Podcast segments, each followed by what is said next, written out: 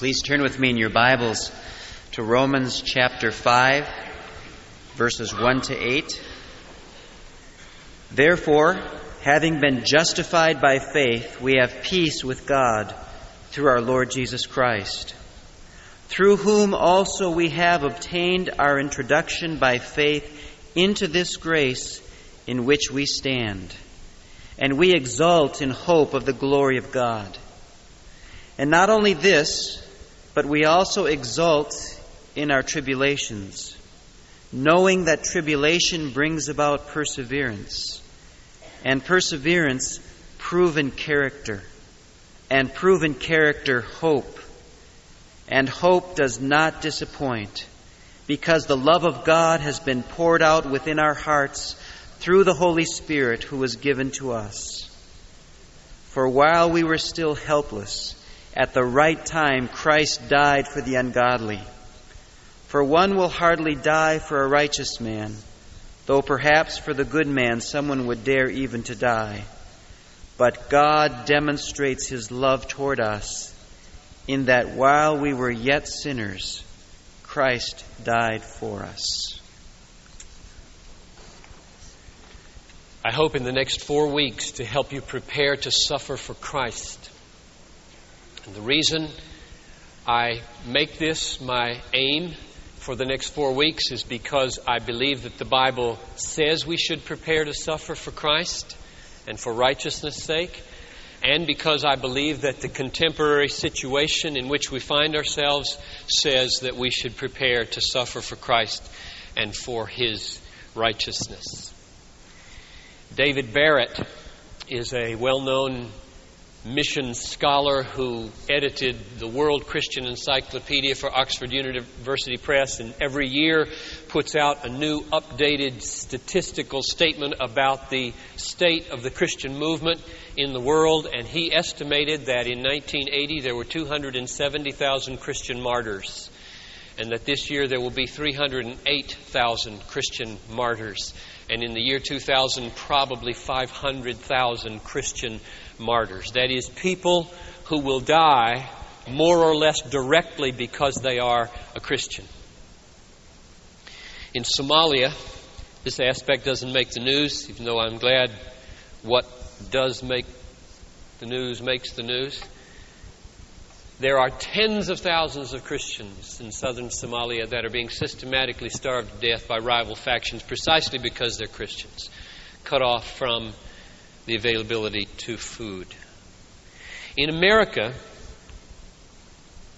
our own secular society is especially hostile, increasingly hostile among the intellectual elites and the media leaders to evangelical Christianity and to the moral vision of life and justice that we stand for. The First Amendment has been so twisted in the service of secular antagonists that it would not be unthinkable at all today if some judge were to argue that public provision of water and electricity and sewer to the buildings of Christian churches was, in fact, an unconstitutional establishment of religion by government resources and regulations. I think about that, and it seems as obvious and natural as the day in long that that would happen after what I've seen happening today. If any of you shaking your head and say, oh, that's ridiculous, that can never happen, you just don't have your head above water and are watching what is happening in the increasingly hostile atmosphere toward Christianity and righteousness that the Bible teaches.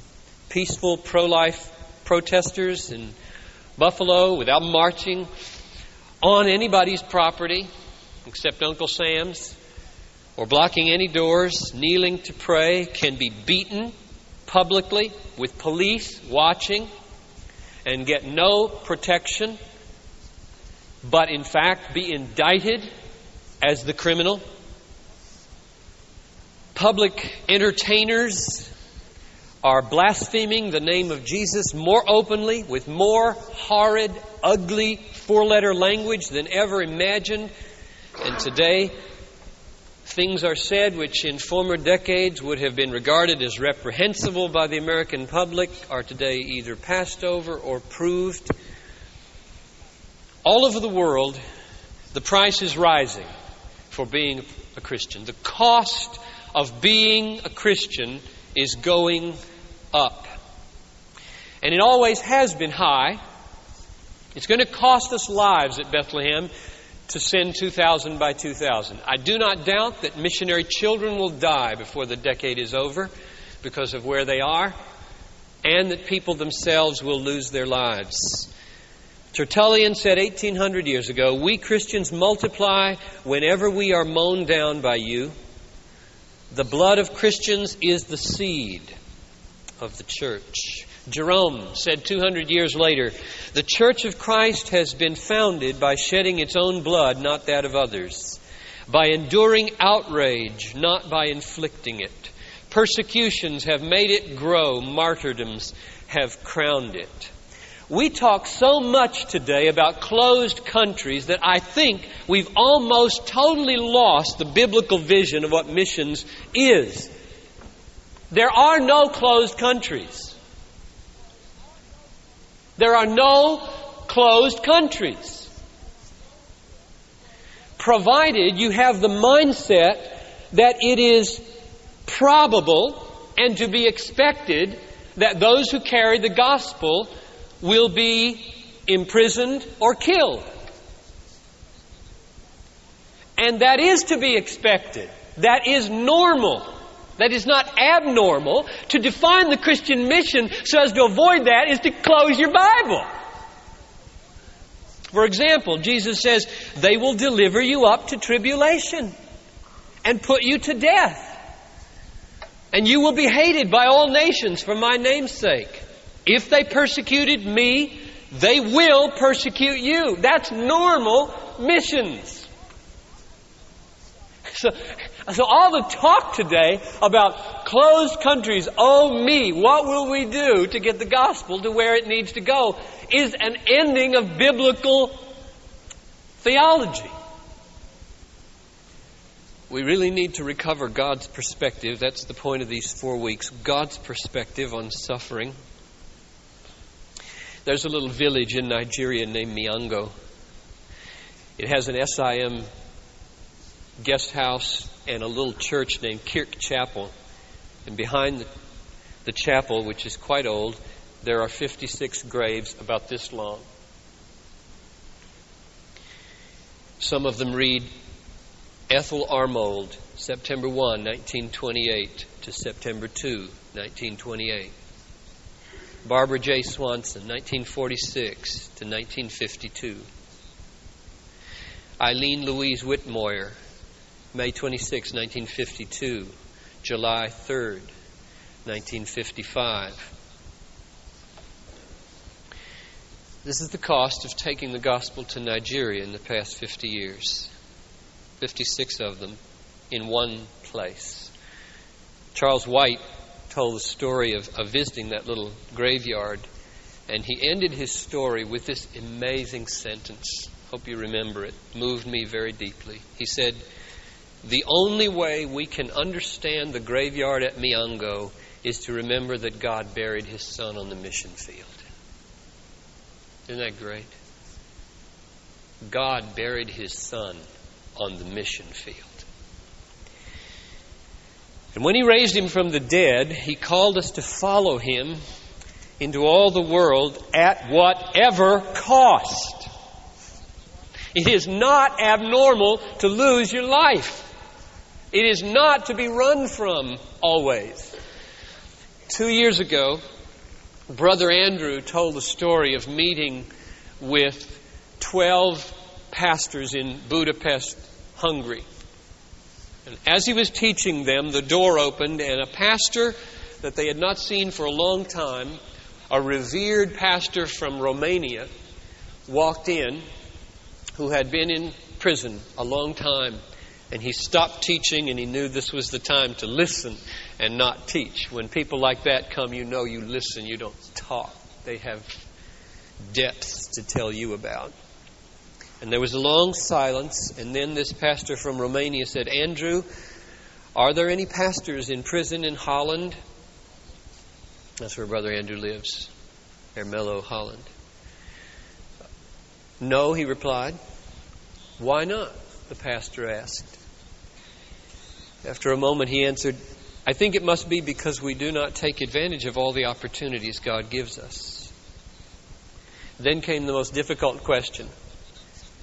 Andrew, what do you do with 2 Timothy 3:12? Brother Andrew opened his Bible and read to the other pastors, all who desire to live a godly life in Christ Jesus will be persecuted. And he closed the Bible slowly, he said, and responded like this Brother, please forgive me. We do nothing with that verse. I think that by and large in America, Holland, we have so domesticated the concept of godliness into inoffensive middle class morality and law keeping that 2 Timothy 3:12 has become virtually unintelligible to us. I think many of us are simply not prepared to suffer. Our whole mindset is avoid, avoid, avoid. If it brings any hardship, if it brings any danger, if living there is a problem, you don't live there. Right? You go where it's safe. You go to countries that are safe. And you don't take your children, of course, if there's any difficulty. My, oh my, what a world of difference from the Bible and from the way the church spread in the first centuries. We are far from it. And that's why I'm preaching these four messages. I really want us to be different. We've got to be different. This country will not be reached if we're not different, and the Great Commission will not be accomplished without radical, risk taking, life laying down believers. And I'd be happy to lose half the people at Bethlehem in order to have the half that are right. I don't care about spectators.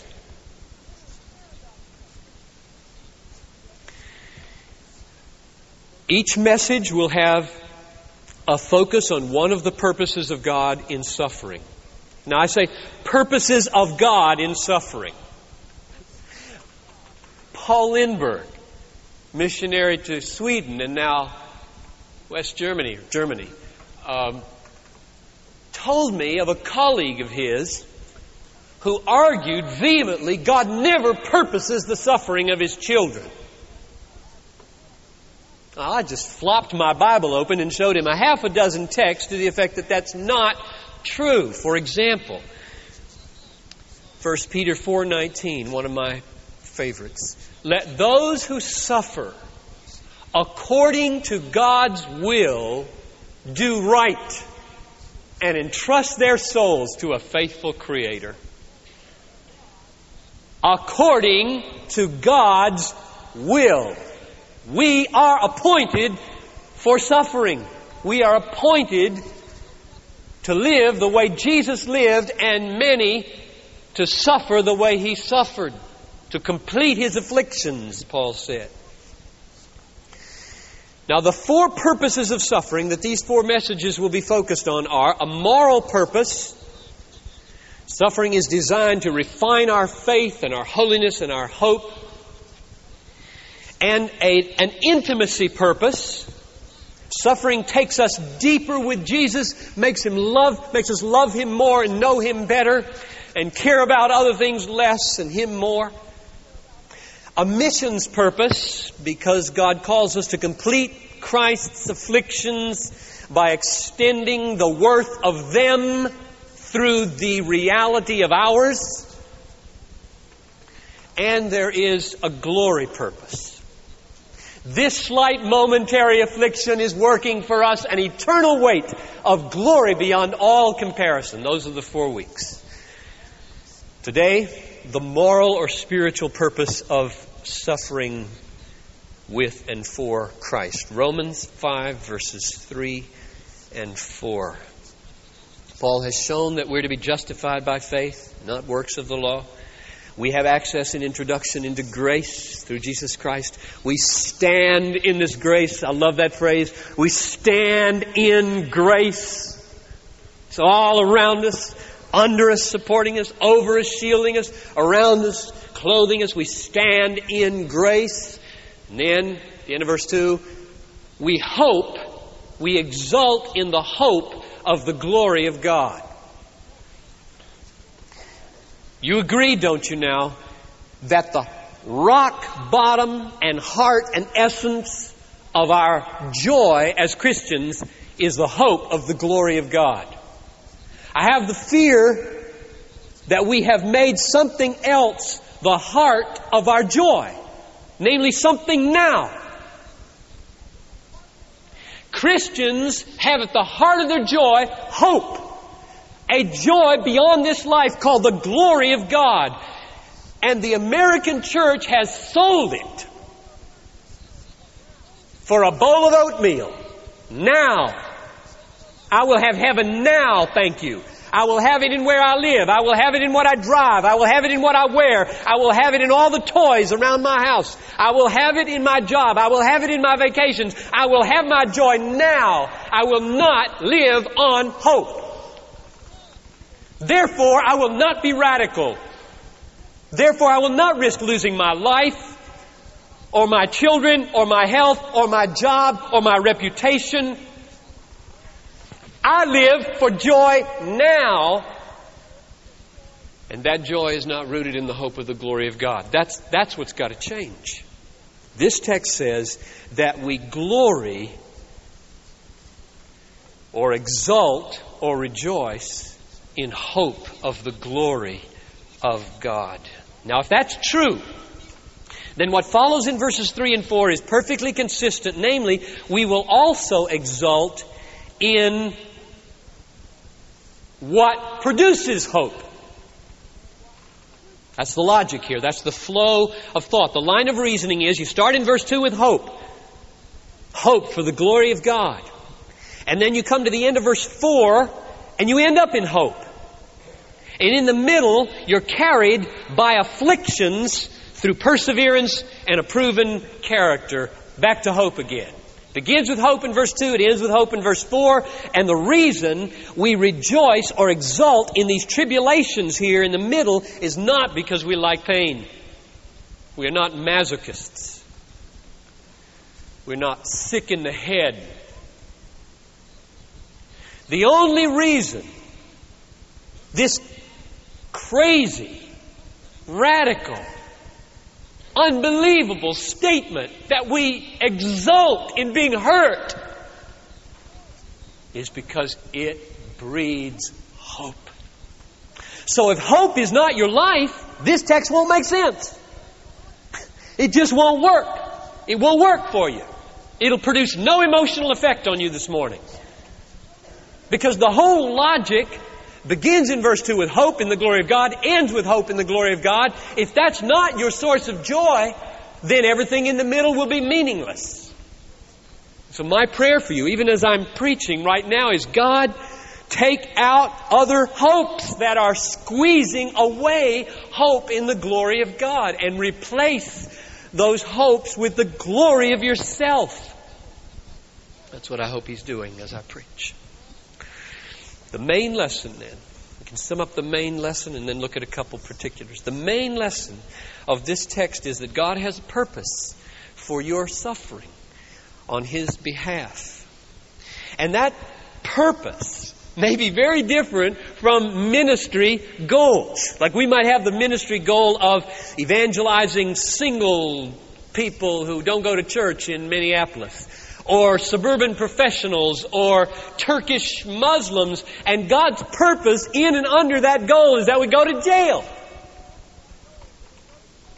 And it is so strange when you read the New Testament how many times, if you were running the mission as a sovereign God, you would just not allow it to be interrupted so many times the way it was for Paul. Why in the world did God, in His sovereignty, let him go to jail so many times, get beaten five, five times with lashes, three times with rods, a night and a day in the sea, three shipwrecks, danger on the streets, enemies on all sides? I mean, aren't you God? Answer, I got purposes under these ministry goals. Heart purposes, soul purposes, hope purposes, faith purposes. I'm not interested just in ministry goals. I'm interested in the hearts of the people that do ministry. If it happens in jail, I'll put them in jail. If I got to give them cancer, I'll give them cancer. It was Joe Hallett were here. He's back in the hospital this morning with AIDS, you know. And if he were here, I always watch Joe when I preach on things like this. He leans over like this, and he gives me strong nods whenever I talk like this. If Joe were here, he would say what he's written that God has turned AIDS in his life and the ministry that he's engaged in and the affliction he's received from the gay community because he's turned against that lifestyle. He would say, It's all of God.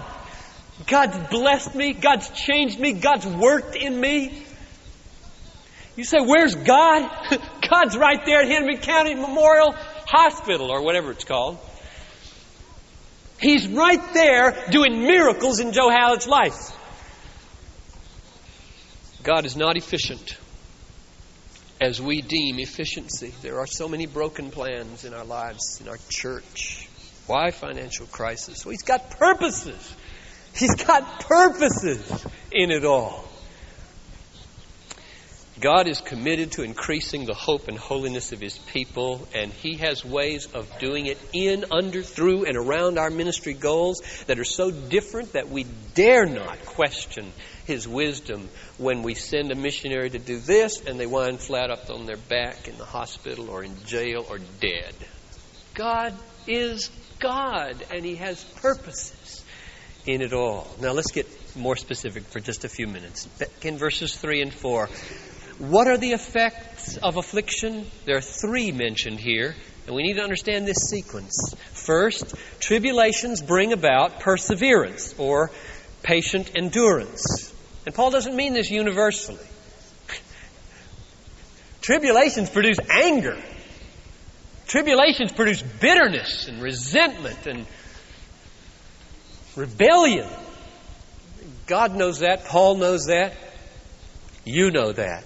What he's saying here is for those who have the Spirit of Christ, tribulations produce patient endurance. Why? Because the fruit of the Spirit is patience. Galatians 5:22.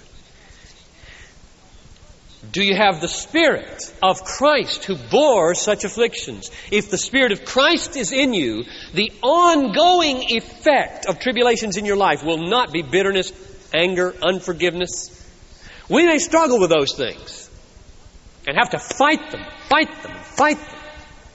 But that will not be the ongoing theme of our lives. If it is, it is doubtful that we have the Spirit of Christ. The point here in this first of the three members is that until hardship comes into our lives, especially hardship for the cause of Christ, we don't experience the depth and the extent of our devotion to Christ. We do not know our devotion to Christ until we experience hardship. You don't know, probably, for sure, that you're not a third soil believer until you get afflictions. You remember the third soil? In the parable of the soils, here's the third soil, Mark 4:16. These are those sown upon the rocky ground who when they heard the word immediately receive it with joy. They have no root, no root in themselves, but endure for a little while, and then when tribulation or persecution arises on account of the word, immediately they fall away. They're gone. Well, I didn't know this Christianity stuff was going to bring trouble. Shoot. I know everybody would reject me.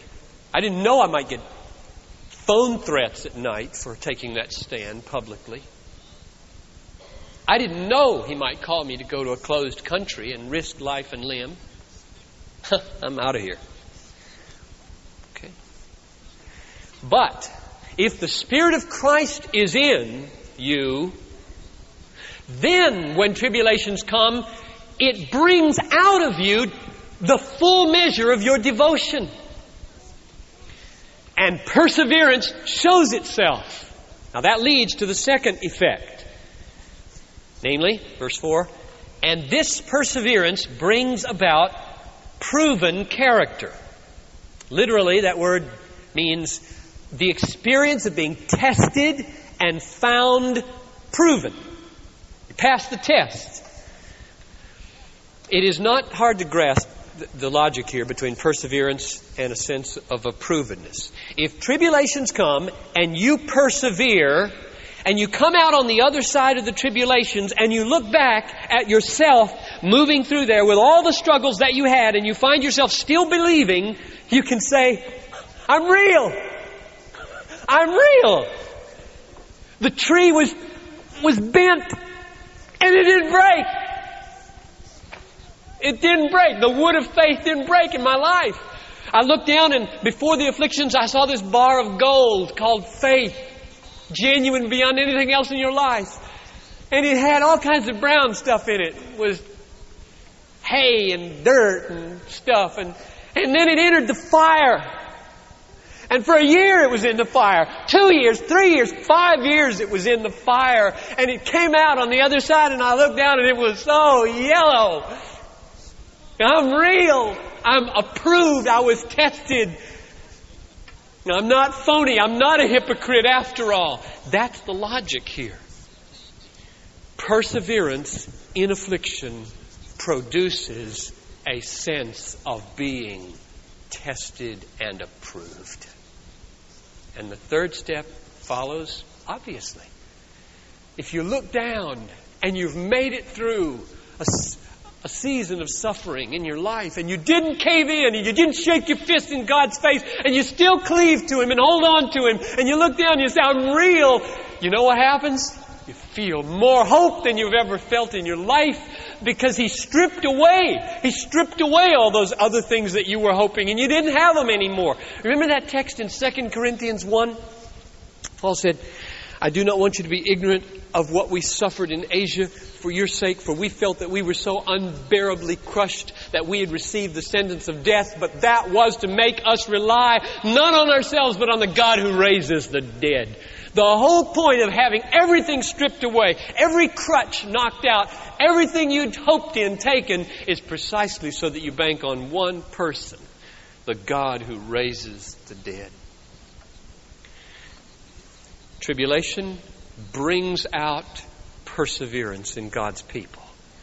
Perseverance through trial causes us to see that our goal is real. The tree doesn't break. The faith is there. He's in my life. Imperfect as all I was in that fight. I'm still with Him and I still hold on and He's still holding on to me. And I now hope more in Him than I've ever hoped in Him in my life. That's the purpose of suffering in our lives. At Bethlehem, we have goals. We have a lot of goals urban discipling, small group shepherding, evangelizing networks, defending the unborn, mobilizing youth and children. We have a great missionary vision of sending 2,000 people by the year 2000. We've got a building to pay for. We have a budget that undergirds it all for Christ and His kingdom. You know what? I have no idea how much of this God wills to do. But I know something without any shadow of a doubt at all. That whatever obstacles we meet, whatever frustrations, whatever pain, whatever hostilities we encounter, in the process of obeying God in the pursuit of these goals, in all of that, God has an unbreakable purpose, namely, it may not be at the planning level. It's going to be, for sure, at the heart level. His purpose is to bring us through those tribulations that we might be persevering, proven, and full of hope in the glory of God. And so, my longing for you this morning, through all this word, is that you might hope in the glory of God. Verse 2. And that moving through the tribulations, the perseverance, the provenness, you might come out and hope not only in the glory of God, but in those tribulations too.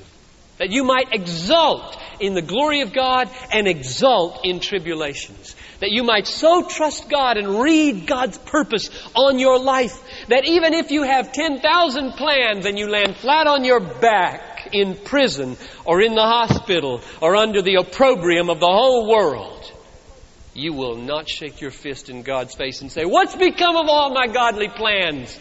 But you will hear him say, I have a godly purpose for you. And it's a soul work that, in my eyes, is so much more important than you were up to. Don't complain. Receive the blessing of my hand. I'm going to make you gold. Prayer teams are going to be right here after the service, and some of you are in the middle of the fire right now. And uh, I believe God wants to touch you and take the truth of the morning and the prayer of the prayer teams and make you strong.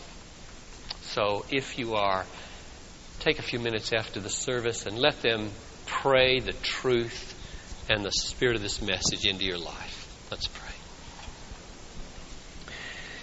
Lord, it is scary without any presumption of self reliance, without any presuming that we in ourselves could ever stand up under the awful things that Paul endured. Nevertheless, we prepare ourselves, Father, for whatever's coming in America and especially in the great cause of finishing the Great Commission by reaching the unreached peoples of the world, closed or no closed countries. We dedicate ourselves afresh right now, body, soul, and spirit, at any cost to obey your call. In Jesus' name, amen.